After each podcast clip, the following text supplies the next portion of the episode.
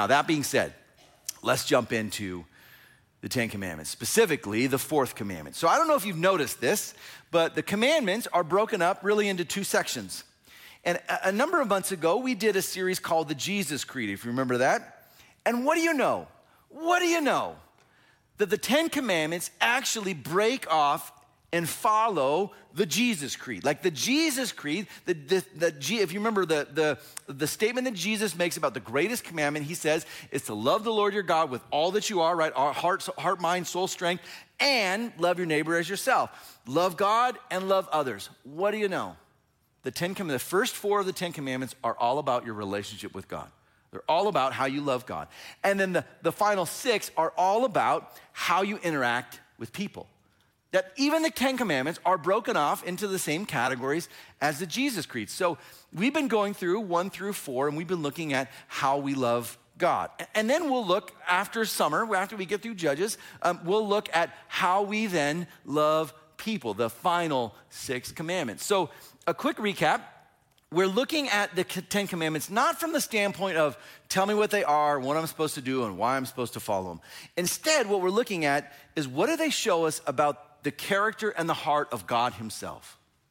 So these 10 commandments, there's 613 laws and commands in the Old Testament. And then there's these 10 that kind of rise to the top. God, why did you pick these 10?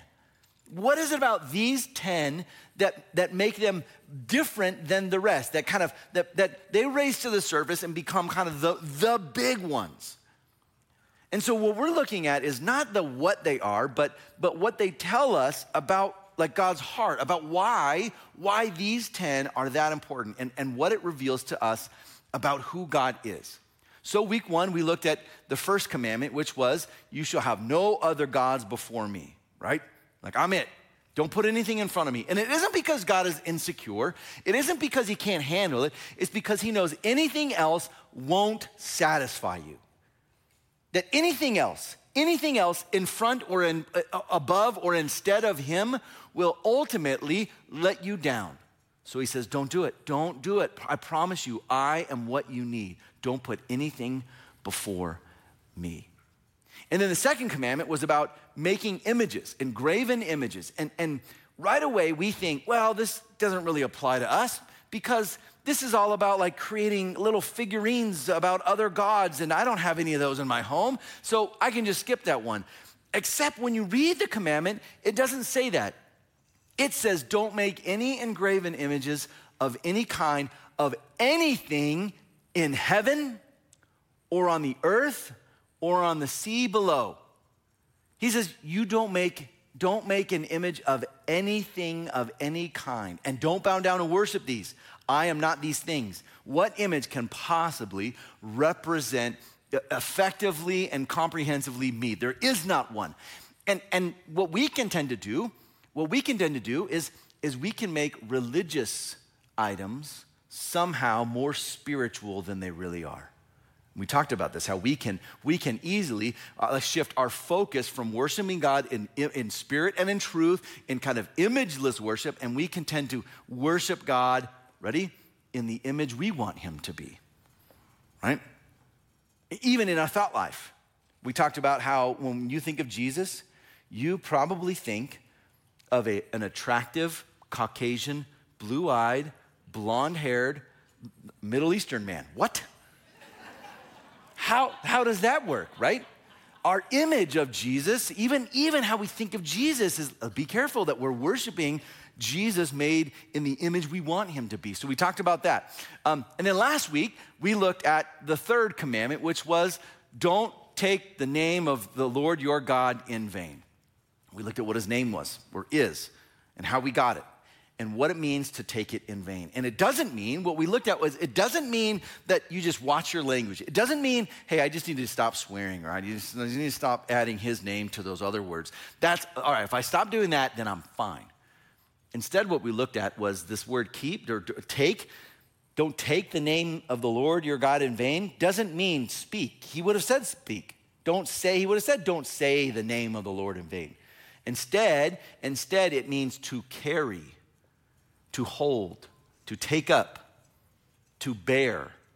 Don't bear the name of God in vain. And, and, for those of us who've decided to follow Jesus, we see that we've been given the name, we his name, we've been adopted into the family, and we got his name. And here's what he says ready?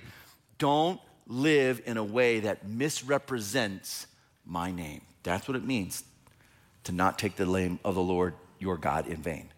That's very different than just simply watch your language. So we looked at that last week. Again, you can go catch up. If you miss any of these, you can go online and catch up and kind of get, get to where we are and, and, uh, and maybe spur and challenge your thinking a little bit more. So we come now to number four.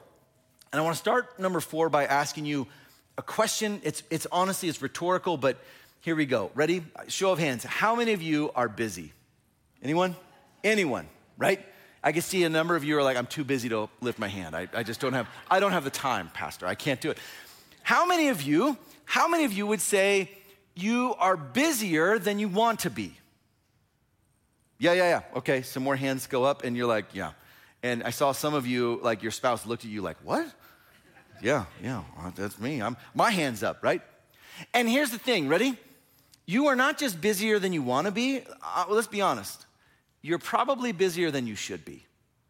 You are probably busier than what is healthy for you to be.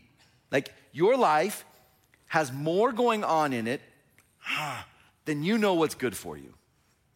This, this, I include myself in this, by the way. And here's how you know. Um, here's how you know that you fit into this category of your life is busier than it should be, than you want it to be. Ready?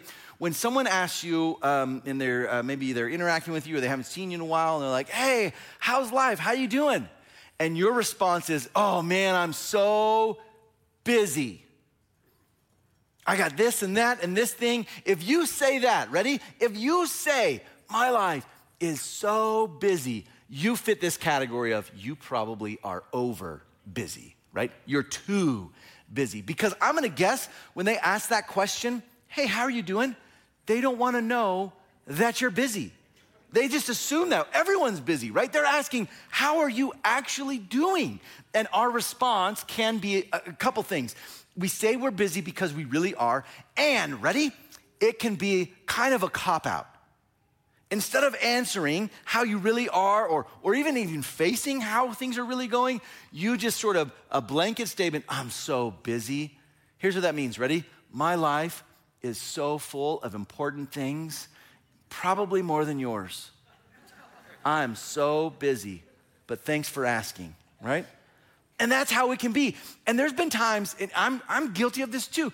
There's been times where I've, like, someone has asked me how I'm doing. I'm like, man, I just got this going on. And here's what happens. And I hate this, and I've recognized this in me, and even to the point where I'm like, okay, I gotta, I gotta figure this out. And, and so I don't keep doing this.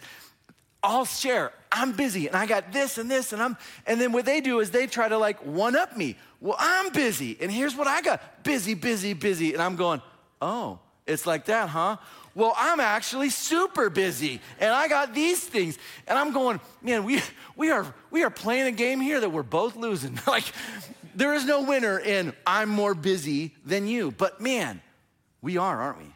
I mean, listen, we really are. Your life is busy. If you could see if you could see my calendar, first of all, it's beautiful. My calendar is beautiful, right? I work on my calendar probably, no joke, probably 10 to 20 minutes a day, a workday because I understand just how important a calendar is. But but also like like for me, I know this is this is my brain and, and it's color coded. I should have had a picture. Maybe next week I'll have a beautiful photo of my calendar and you guys you guys will be amazed, especially if you're like a calendar person. You'll you'll you can learn a thing or two from my calendar. but here here's the thing. Ready? Here's what it shows you. And I looked at it I, last night and again this morning just to be like, all right, this is the visual. It is full of stuff. I mean, full of busy.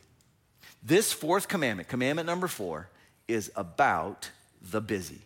Here it is. Ready? Commandment number four remember the Sabbath day and keep it holy. Remember the Sabbath day and keep it holy. The Sabbath is a divine invitation that God gives us for rest and renewal. It's uh, the Sabbath is perhaps easily the most repeated of the Ten Commandments. Maybe, maybe of all of the laws and the commandments in the Old Testament, the Sabbath is the one that gets repeated and commented on the most, easily, by far. In fact, it shows up in the festivals and the feasts, and they're centered around Sabbath. It shows up in, in uh, Leviticus 23 in the rabbinical calendar. They talk about Sabbaths and measuring the calendar based on Sabbaths. We, we even see in Leviticus 25 that, that not only are we to take a Sabbath, but the Lord says that, that you shall work the ground, like it's instruction for your crops and how you grow, that, that for six years you use the land, and then for the seventh you let it rest. That, that even, even God's creation has built a, a built-in need to just rest. Don't grow. So David, in six years, work enough to kind of cover seven years so that they could have enough produce and resources for that, that seventh year of rest. That the Sabbath shows up all over the Old Testament. This six plus one format, six things, six days or years of working, and then one of rest shows up everywhere. So let's read this. Here it is. Here's the commandment Exodus chapter 20, verse 8. Here's what it says Remember the Sabbath day by keeping it holy. Six days you shall labor and do all your work, but the seventh day is a Sabbath to the Lord your God. On it, you shall not do any work. And then he gives seven things, like seven categories of things that aren't supposed to work on the seventh day. On it, you shall not do any work, neither you, nor your son or daughter, nor your male servant or female servant, nor your animals, nor any foreigner who resides in your towns. For in six days, the Lord made the heavens and the earth the sea and all that is in them. But he rested on the seventh day. Therefore, the Lord blessed the Sabbath day and made it holy. So he, he gives this commandment. It calls us to, to remember the Sabbath day and to keep it holy. Now, this is an interesting commandment. In fact, it's unique. First, it's not introducing something new. He's not saying begin honoring the Sabbath. He says remember it. This is already happening. You guys already have this day of rest. Now it's a commandment. It's an officially one of the 10. Remember it. And he says this. He doesn't say make it holy by doing it. That if you honor it, it becomes holy. He says keep it holy. This day is holy. This is a holy day.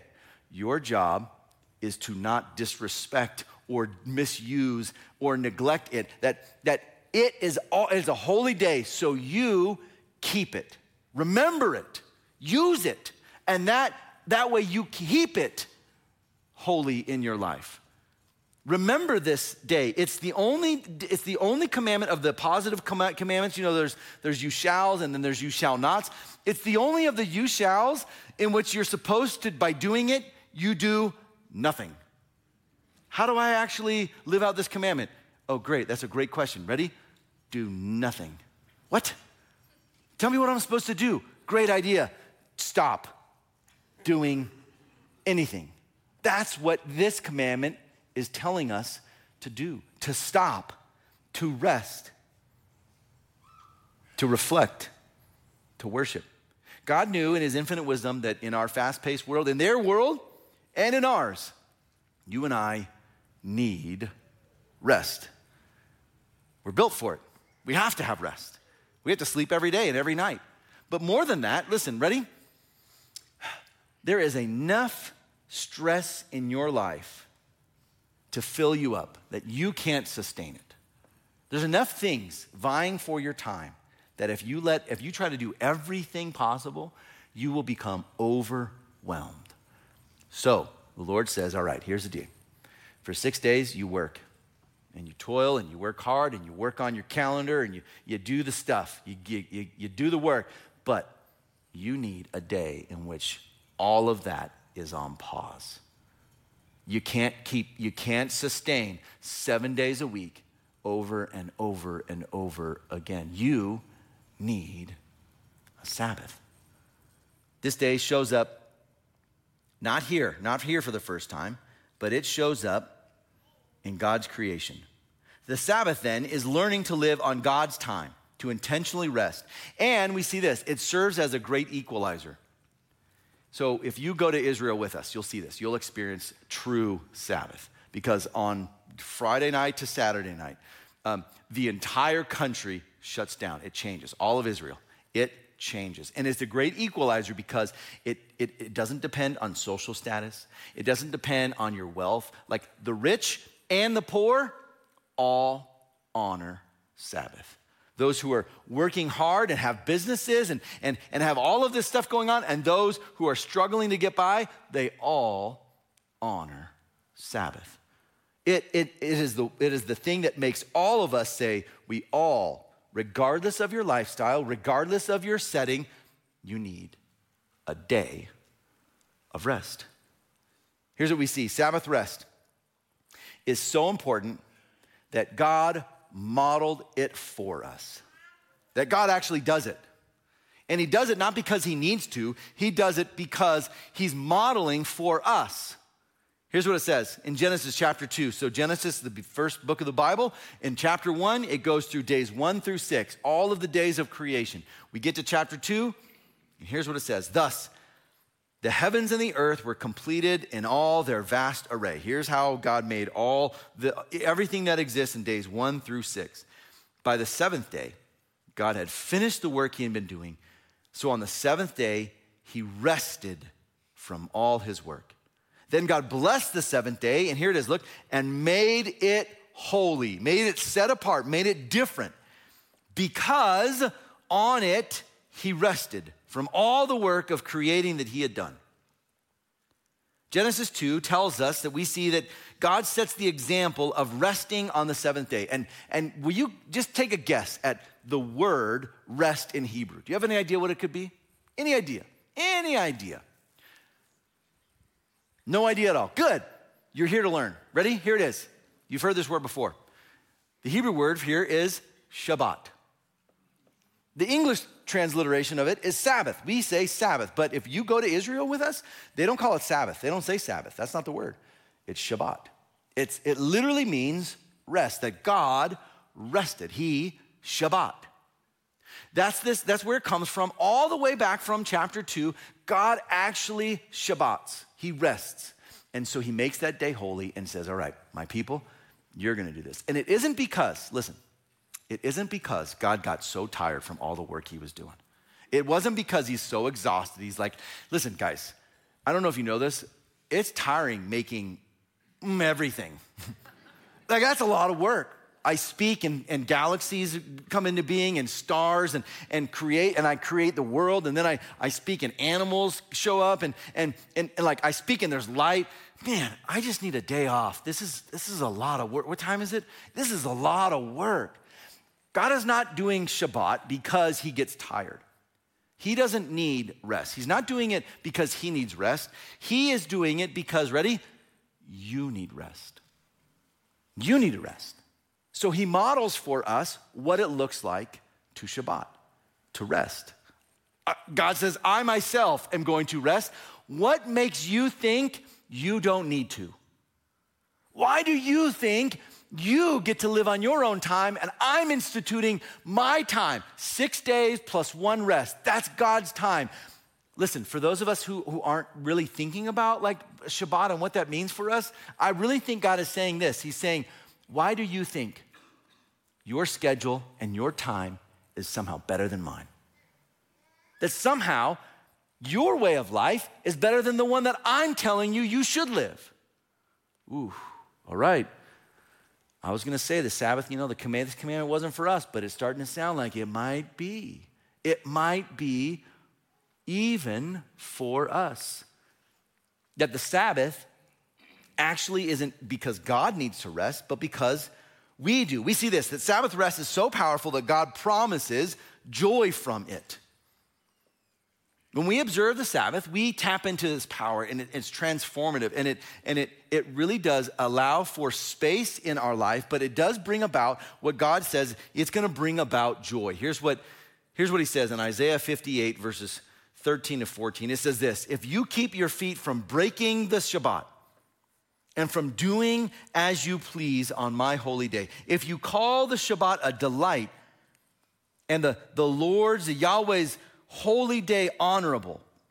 And if you honor it by not going your own way and not doing as you please or speaking idle words, if you do all of this, if here's how you, if you, if you honor this day that I'm telling you to honor, then you will find your joy in the Lord. And I will cause you to ride in triumph on the heights of the land and the feast, uh, and to, to feast on the inheritance of your father Jacob, for the mouth of the Lord has spoken. Here's what he's saying. Ready? That this actually comes with a promise. This isn't the same, this is not, ready? This is not dad saying, you need to do this or else. We get that. You get that. If you're a parent, you need to clean your room. But why? Because I want you to. Oh, fine. Have you ever heard that before? I'm daily, right? I mean, raise your daily. I get like I don't know what language this is. Oh, but that's probably the most spoken word in our house. Oh, you need to go clean your room. Oh, this is not that. This is not God saying, hey, honor the Sabbath or else. Oh, he's saying this honor the Sabbath because, ready for this? You will have joy in this. There really is benefit for you. It really is for your good and for your rest and for your joy, not as a chore, but as a joy. All right. It is intentionally resting and allowing ourselves to be refreshed physically and emotionally and spiritually. It's, it's time to reset and recharge and, and direct our hearts back to God. And, and you need this, listen, you need this every week. This is not a once a year or if we get to it. This is a six days of work and, and busy, and then a day of, all right, let's just rest and focus. Sabbath rest, we also see this. Not only did God model it for us, not only does He promise joy from it, but we see that it can be distorted. And in fact, it can be so distorted that God tells us its proper place. There historically has been really two responses and approaches to interacting with Shabbat.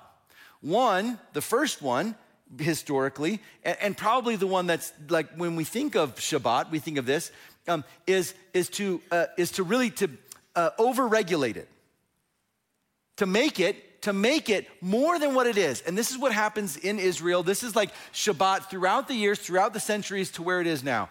And, and what you see, if you follow this, if you like follow a history of kind of like the rabbinical teachings and the rabbis, well, on speaking specifically on Shabbat, like they argue and they go back and forth on what work means.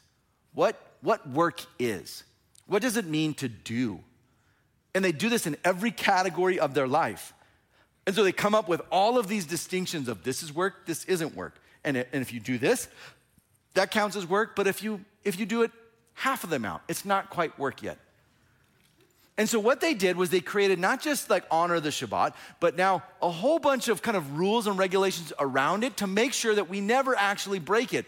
And that's what happened in Jesus' day, where they have all kinds of other stipulations all around Shabbat, and it happens even today. I'll give you some examples. So if you go to Israel, um, uh, you'll, uh, you'll experience this undoubtedly on Shabbat. If you, if you go to, um, to any hotel with there's, well, there's an elevator, here's the deal. Ready? You are not allowed to push the button of the floor you want to go on. That is work, you sinner. How dare you, how dare you push a button on an elevator? Instead, the elevators are designed to, ready? Stop on every single floor all the way to number 40. Keep going. So if you're if you're saying, "Oh man, we got a great view, honey. We're on floor 38." Change it. I'm telling you, change your room to floor 2, right? It will be better for you. So here's what happens. You get, it's like it's like um, it's like Elf. You remember the movie Elf, right? It's the same thing. Every every Shabbat, someone has touched all the buttons and they all light up, and you're like, this is crazy, but it's how they do it. And they have other elevators, like they have, so they have Shabbat elevators, and then they have normal, like, like you and us, like Gentile elevators, and that you're allowed to press buttons. But, but don't you dare, don't you dare go into a Shabbat elevator and think you're gonna push a button because that's work. Now, is that in the Bible? No, nowhere at all. Is that, does that constitute work? But they have defined what work is, and, and the pushing of a button is considered work, and you don't do it. So you go to Israel, you won't do that. Here's another one.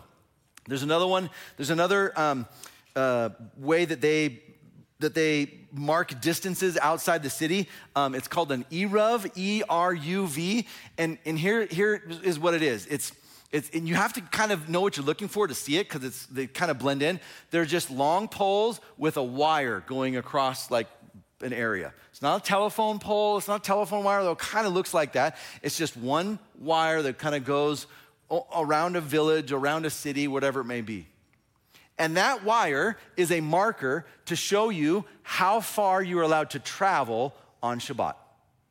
That anything outside of that wire is work. Anything inside, it's actually, it's actually defined and deemed as a loophole into the regulations of Shabbat. Because on Shabbat, you're not supposed to travel. Traveling is work. Stay home. Listen, stay home. But you got stuff to do. You got to go to the grocery store. You got, what do you mean? We can't just sit at home and do nothing. This, this rule, this kind of like loophole was actually created, believe it or not, for moms, young moms, for women who are at home with the kids who are saying, Get me out of this house. And they literally made it so that, that women could take their, their babies on their strollers and are allowed to go in certain areas and to go shopping, whatever it may be, because the women stay home and that's kind of the culture. And so they're allowed to travel. And here's the loophole ready? This little wire is kind of a, a, a fence that tells us, well, this is considered territory and still our property. So it's not traveling because it's still our land collectively. This is all over Israel, but it's also in major areas, in, in, major cities where there are like large Jewish populations. Certainly in New York, Manhattan, they have these. And, and it's just these wire, like again, if we go to Israel with us, you'll see this and you'll go, wow, that's crazy. So on Shabbat, whoever lives in that city that town, that village, you can't travel past that wire because that's now dishonoring or breaking Shabbat. Now, is that in the Bible? No, nowhere is it that you can make these kind of imaginary fence distinctions, but they've added to it. They've overregulated the purpose and intent of Shabbat. Jesus faced this. In fact, he gets criticized because they say you're breaking Shabbat because of you're doing ministry on Sabbath, you're healing people on Sabbath. How dare you heal people on Shabbat? You can't do that. That healing, don't you know, Jesus? Healing is work. You're not allowed to do that.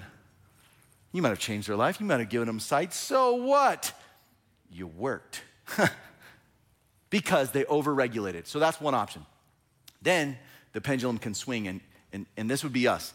We don't overregulate it. You and I, that, that seems like a whole distant world, right? You and I, instead, we neglect it. We neglect it completely. We don't even think about Sabbath. We know it's a thing. We know it's all in the Old Testament and the New Testament. We know it's one of the commandments, but like, it's not for us. That's us for other people who don't have the, the busy lives that we do, who don't have the color coordinated calendar like I do, who aren't as busy, who don't have phones that are like people trying to get a hold of them. Like, I got stuff to do. I got a lot of stuff to do. This Shabbat wasn't made for people like me, it's for the, all of them out there. And what you and I can do in our response to the overregulated experience of Shabbat is to say, well, I don't want to do it at all. I don't need to do it. I don't need to do it. Well, well that may be true in the fact that, like, you're, you're not going to die, but to say, but to say, I don't want to experience or live in God's timetable for my life. Ooh, that's a bold statement to say, listen, Lord, I know you want me to rest for a day. I'm actually pretty good at this. I got it. I don't need your design for me. So we can neglect it. Here's what we see Jesus is having interaction with, with some of the disciples and, um, and with uh, his disciples and the Pharisees. And we see this in Mark chapter 2, the beginning of the book of Mark, beginning of his ministry. It says this in verse 23 One Sabbath, Jesus was going through the grain fields, and his disciples walked along. They began to pick some heads of grain evil doer. You evil doer. Verse 24 The Pharisees said to him, Look, why are they doing what is unlawful on the Sabbath? How can they do this? How can they pick grain on Shabbat? Sinners. He answered, Have you never read? This is great. I love that Jesus goes right back to the Bible and specifically Old Testament and even David, the guy that everyone, of course, respected. Have you ever read that what David did when he and his companions were hungry and in need? In the days of Abiathar, the high priest, he entered the house of God and, and ate consecrated bread. You don't do that, which is, which is lawful only for priests to eat, but it wasn't deemed as, as sinful or unlawful. And he also gave some to his companions because they were in need, and their need trumped this rule to not eat it. Then he said to them, Here it is, ready? Shabbat was made for man, not man for Shabbat. So the Son of Man is Lord even of Shabbat, that he, he can decide what happens on Shabbat. And, and here's what he says ready? That Shabbat should not control you. You, man was not made to serve Sabbath, which is, which is honestly, again, you go to Israel, you experience that. And it's sort of a, man, this whole place exists to make sure that we don't break Shabbat. And he says, You've gone too far. But he doesn't say this. He does not say, therefore, neglect it completely. Forget about it. He says instead, no, no, no, it was made for man and it was made to be used. It was made for your benefit. So, so don't neglect it. Don't overuse, don't over uh, regulate it, but don't, don't flip side, don't just r- remove it or eliminate it from your life. That you, you really do need this. Jesus reminds us that Shabbat was for man's, made for man's well being. And so he expects us to use it, to be practiced. So, to keep Shabbat, to keep Sabbath rest holy, here's the deal. Ready? I need to practice it happily. Listen, I'm gonna free you up from some stuff here, okay? Some of you, you feel guilty when you have a nap. Let me tell you right now, you enjoy that nap, right? The person you're, uh, you're in your family with, you're like, hey, you seem to nap every Sunday. yeah, Just living out the Lord's will in my life. You should try it, right? You sinner, you should try to be a better Christian like me, taking my rest. Listen, we, we can feel guilty. You and I, I think maybe because of the American culture of the like busy, busy, busy, got to do this and got to make sure like the, if there's kids or grandkids or, or like there's the uh, work stuff, like everything's got like a place to be and everyone, there's always the next thing and some schedule here and whatever. Like I experience that. I feel that. My calendar is crazy. But at some point you just have to say, hey, we got to take a breath here and rest. So how do you do this? How do you practically say, all right, I'm going to do this, this Shabbat thing. I'm gonna, I'm gonna do this. Number one, right? You have to be intentional. You will not accidentally remove things from your calendar. It won't happen, right? Your calendar, your calendar is a beast and it loves, it loves to add stuff to it. It hates blank space. Your calendar hates blank space. It wants to fill it with everything. You know, I'm, you know this is true. You know this is true because you're looking at stuff and you're like, oh man, we got this thing coming up. Where can we put it? Oh, here's a blank space. We've got, we can do that right here. And all of a sudden, you've got another thing and it will eat. Listen, your calendar, if left unmanaged, will destroy you. Uh, you, this is the equivalent. Ready? The calendar was made for you, not you for your calendar.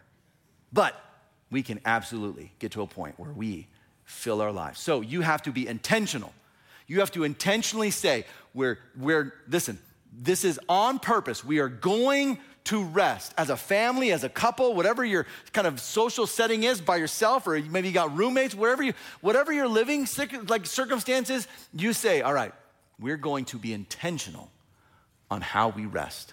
This is different, right? You don't get this. Uh, you know, you turn on the news, they're not telling you, hey, you know what you guys need to do? You need some Sabbath rest. No, you don't hear that in culture. But the Lord tells us specifically, this is my day. I made it holy. I want you to keep it that way. So you have to be intentional and ready. Here it is. Ready? Number two, just pick a day and start. Pick a day and start. A Saturday or a Sunday. Pick a weekend day where you say, all right, you know what, as a family, as a family, as a couple, or whatever it may be, we're going to begin having a Sabbath rest where you, where you can just rest. where you're not going to fill your calendar with every single thing possible that you say. Sunday's a great day. Sunday's a great day where you can say, we know we're going to get up, we're going to go to church, we're going to worship the Lord, we're going to hear from the Lord, we're going to we're going to listen, we're going to we're going to we're going to read, we're going to be challenged, and then we're going to go home and we're just going to honor the Lord by resting. By resting. Uh, do we have to? No, we don't have to. We get to. it's awesome. We get to rest. As a part of our faith, as a part of the thing that God wanted us to do, we get to rest. Listen, listen, you need rest in your life. You do. You need rest more than you need to dust. Am I right? Amen. Anyone? Anyone? The dust is just going to come back anyways. Why do you even do it? You need rest more than you need to dust. You need rest more than to making sure that the lawn is at the right level. Listen, you can go one more day before you mow it. You can rest. You, you really, you can rest. So be intentional. Pick a day this week. This is your homework. Pick a day this week. All right, Saturday. Maybe if you're like, no, our Saturdays are crazy and we got all this stuff. All right, Sunday. Sunday's a great day.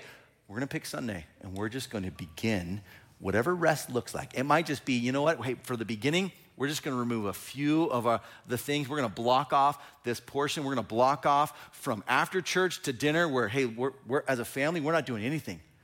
Why not? Because we get to rest and to be together and to honor God's Shabbat. He rested, so shall we. And, and, and let's just see what happens. I imagine, I imagine you will begin, I know this to be true, you will begin your next week refreshed, encouraged, thankful that you're doing, even, even doing nothing as a family is better than everyone else doing something apart. So we're gonna do nothing. One of the my favorite things to do with, with my kids is we do movie night. And to the point where if they say, hey, want to do a movie night, it's like cancel everything. We're doing movie night. And we're gonna make popcorn and root beer floats, and it's gonna be awesome. And we're gonna watch whatever you guys, whatever terrible movies you guys wanna watch uh, you know, about, about cartoon dogs and cats, and it's going to be amazing. And I, listen, Lord, forgive me, I might nap during some of it, but it's my day of rest. It's my day of rest. But I love it. I love it. Because as a family, doing nothing together is better, is so much better than all of us doing something apart. So, as a family, you say, we're gonna be intentional, we're gonna pick a day, and we're going to start having our own Shabbat, whatever that looks like. So, your homework. If you're here with your spouse, great. You're going to go home and say, all right, what, what would Shabbat look like for us? What would it look like to say we're going we're going to pick a day and rest? Would you do this? Would you stand with me? We're going to worship the Lord together here and thank Him for, for this built in rest that He wants for us. And then and then ask his blessing over us as we as we begin to practice Shabbat. So Lord, we thank you. Uh, we thank you that you modeled for us what it means to rest, to work for six days, and then to take a day in which we say we want to focus on you. We want to rest from all of the busyness, all of the stuff that, that demands our time. We're just going to say pause, and we're going to rest. Help us as a people to be intentional, Lord, and to pick a day and to start resting, to be intentional, and to be purposeful as we Shabbat, as we rest, as we practice what you put in place so many, so many thousands of years ago. We need it today. We need to be intentional with our rest. We thank you, Lord. We worship you now. We pray this in Jesus' name.